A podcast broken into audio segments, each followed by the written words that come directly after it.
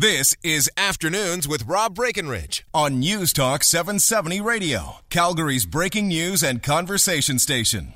All right, welcome back. Rob Breckenridge with you. Um, of course, this fall it's the municipal election. That includes electing school board trustees. Uh, so, a big announcement today that I think is going to have an impact and certainly make that school board election uh, in Calgary for the CBE uh, much more interesting because you know we talk a lot about issues related to education. I think people are concerned with what's going on in schools. You know, math in particular. Are we are we letting our kids down? When it comes to, to school board elections, there really tends not to be a lot of interest. Maybe this year will be different. So there's um, a slate of candidates announced today. It's not really a party per se, but uh, four candidates going to be running under the Students Count banner. Now, joining us for more is one of the four. Lisa Davis joins us. We've spoken to her many times uh, about a lot of these issues.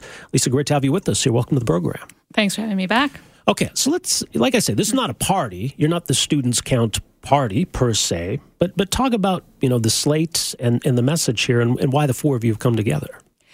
Well, we're really a team of people who share some common values around some key issues. And uh, I think one of the things that we kept hearing from parents is, you know, as, as we came to this conclusion or, or this point was that you know, people are a little bit frustrated um, when they go to their trustee. They're often told, well, we can't help you because that's an operational issue. If they do have a trustee that they like who's bringing forward motions that they support, uh, that trustee doesn't have enough votes on the board. And so I, I think one of the things that we wanted to offer really clear choice to Calgarians about uh, the key issues that we were going to address.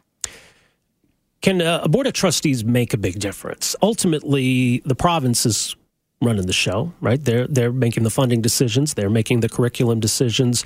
So, how much difference can a trustee make? A trustee can make an incredible amount of difference. And the uh, while certainly the funding envelope is provided by the province, pardon me, how those funds are used is in fact up to the individual school boards. And you really that really hits home when you start to compare the two school boards here in Calgary. And so you look at the CB and they've got double the amount of overhead and administration that the Catholic board does. Mm-hmm. And so if the CB were run at the same ratio, that's another $100 million or so that would reach back into the classroom. So when it comes down to the, the trustees, they actually have a fair amount of authority and, um, and control. Uh, it is it's questionable whether they've been exercising the, the, full amount of their influence up till now. All right. So there's I, I think five principles here that, that the four of you are kind of uniting around. Um, so again, there's there's no party banner here. There's no party whip. It's um, if you all get elected, you're not going to go and agree on 100 percent of things, right? That's right. So, you know, the reality is we have these the, these five issues. Um, improving math is one. Bringing more money back into the classrooms is another. um, ensuring student wellness is is a third. Um, improving report cards is a fourth, and then a fifth one is getting big money out of elections. And so, as as we move forward, uh, if we were to be successful on the board, there are other issues that will come up. But I think that the important thing that everybody's committed to is we're going to look at each of these issues through that lens of what is best for those students, mm-hmm. and um, and how do we how do we make the biggest impact that way. So when you say getting big money out of campaigns, you're talking about municipal campaigns. You think we need some some rules around that? Well, certainly for trustees, we do. I mean, the, the province, of course, made the changes provincially mm-hmm. uh, shortly after being elected, but they didn't extend to municipalities. And so, in fact, in a trustee election, both unions and corporations can still donate. And when you're talking about, you know, when you take a look at how much money people spent on the trustee elections, it ranges it ranged anywhere from five hundred dollars up to almost uh, twenty eight thousand. Oh, wow! And so it's um, big money makes a big difference in in those elections. And I think when we look at who we want to represent, we we very clearly need to be responsible to parents and the public. Mm-hmm. And I think that having that kind of big money just really muddles the issue. Right. So I, I, mean that would be awkward then to to take those kinds of donations, get elected, and say we got to stop those kinds of donations. So are you drawing a line right now that union corporate donations you think are, are off limits or are going to be for you? That's right. So every, everybody in our in our team has declared that we will not be accepting union or corporate donations, and uh, we are challenging all candidates for re, both for reelection and new candidates to take the same approach. All right, so let's go through some of these issues. When we talk about getting dollars in the classroom, I mean that that's that's a tough issue. School boards are being asked to do more with less, but that means being creative. That means setting priorities.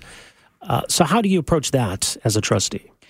Well, I think that one of the things you have to start with is is some of the dollars that, that we're, we're spending. And so, you know, one of the things we, we said in our press release is we are no longer going to send head office staff on trips to Brazil, for example, that have nothing. place to start. You yeah. know, that have nothing to do with student learning. Um, we have a very large communications department, bigger than most newsrooms, in fact, in Calgary.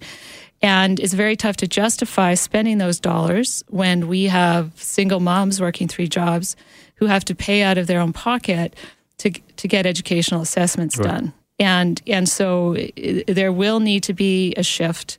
Um, there's a number of specialists downtown who would probably be better served working directly in schools, things like that. But I, I think you just need to start with that line that says we're going to move every last dollar into the classroom. And if we really can't show how this improves our our outcomes, how this improves our our support for teachers or students. It just it's not money that should be spent. Okay, and you mentioned math, and you know I think there's been a lot of concern about falling math scores in Alberta. Uh, we're in the midst of a curriculum review as well. I think even the education minister has said, yeah, maybe we do need to fix this. But is there more that can be done at the school board level? Do you think?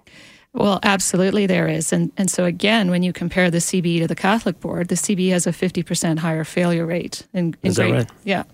So it's it's not just a funding issue. This is, uh, and, and CBE went very heavy into discovery math. Mm-hmm. And you see and you see the impact, especially with the vulnerable students. So when you look in the Northeast, for example, 93% of those schools are below the provincial average for grade six in math. And compared to the Catholic, the Catholic's rate is half.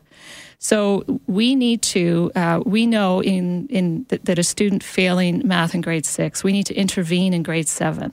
We need to be offering them additional support in grade seven, whether that's some additional time during the day or after school tutoring. Um, and we we just absolutely have to start acknowledging that if we don't intervene, that child in grade six, has, in all likelihood, will not pass or will not write Math 30. Yeah. We, we know that from uh, just uh, looking at the numbers. Right, which speaks to another one of the, the points here, and that, that involves report cards. Because if you don't know that the kids are struggling, you don't know that there's a problem to address in the first place. So are, are parents being let down by the, the status quo on this front? They are. You know, the CB moved to this one to four system for, for kindergarten to grade nine, and um, and in fact, I was at the, the the parent meeting that they had over report cards, and parents were very clear. Please do not change it for junior high.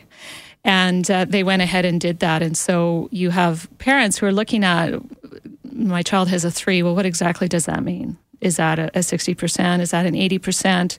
And, and what it does is it removes the parent's ability to look at that mark and say, you know, yeah, that makes sense. This is, this is probably where my child is at. But maybe it makes sense for, for the early grades. You know, for a kid in grade one having an 87%, I mean, that maybe it's not appropriate there. Are you saying that it for certainly the junior high, that's that's where it makes sense. Maybe grades five, six, Right. I, I, would say the, the focus is more middle school. I, I think from K to four at least, you could you could argue that a one to four or one to five system um, with with better measurements um, is is important. And I think one of the other things too we'll be looking at is ensuring that uh, work goes home on a regular basis, and and it's something that's quite inconsistent. So again, you know, parents should have access to the, the, the math work that they're doing so that they can check their, their children right. at home. Well, do you think having a report card system like this, if, if it glosses over issues that might exist at the school level, that maybe that's by design? Do you think the school board would rather gloss over some of these issues? That having graded report cards, number of grades, that exposes some of these issues, doesn't it? Well, we we do have a problem right now with this board of trustees, and you know the data that we presented around the math has, has very clearly indicates a problem.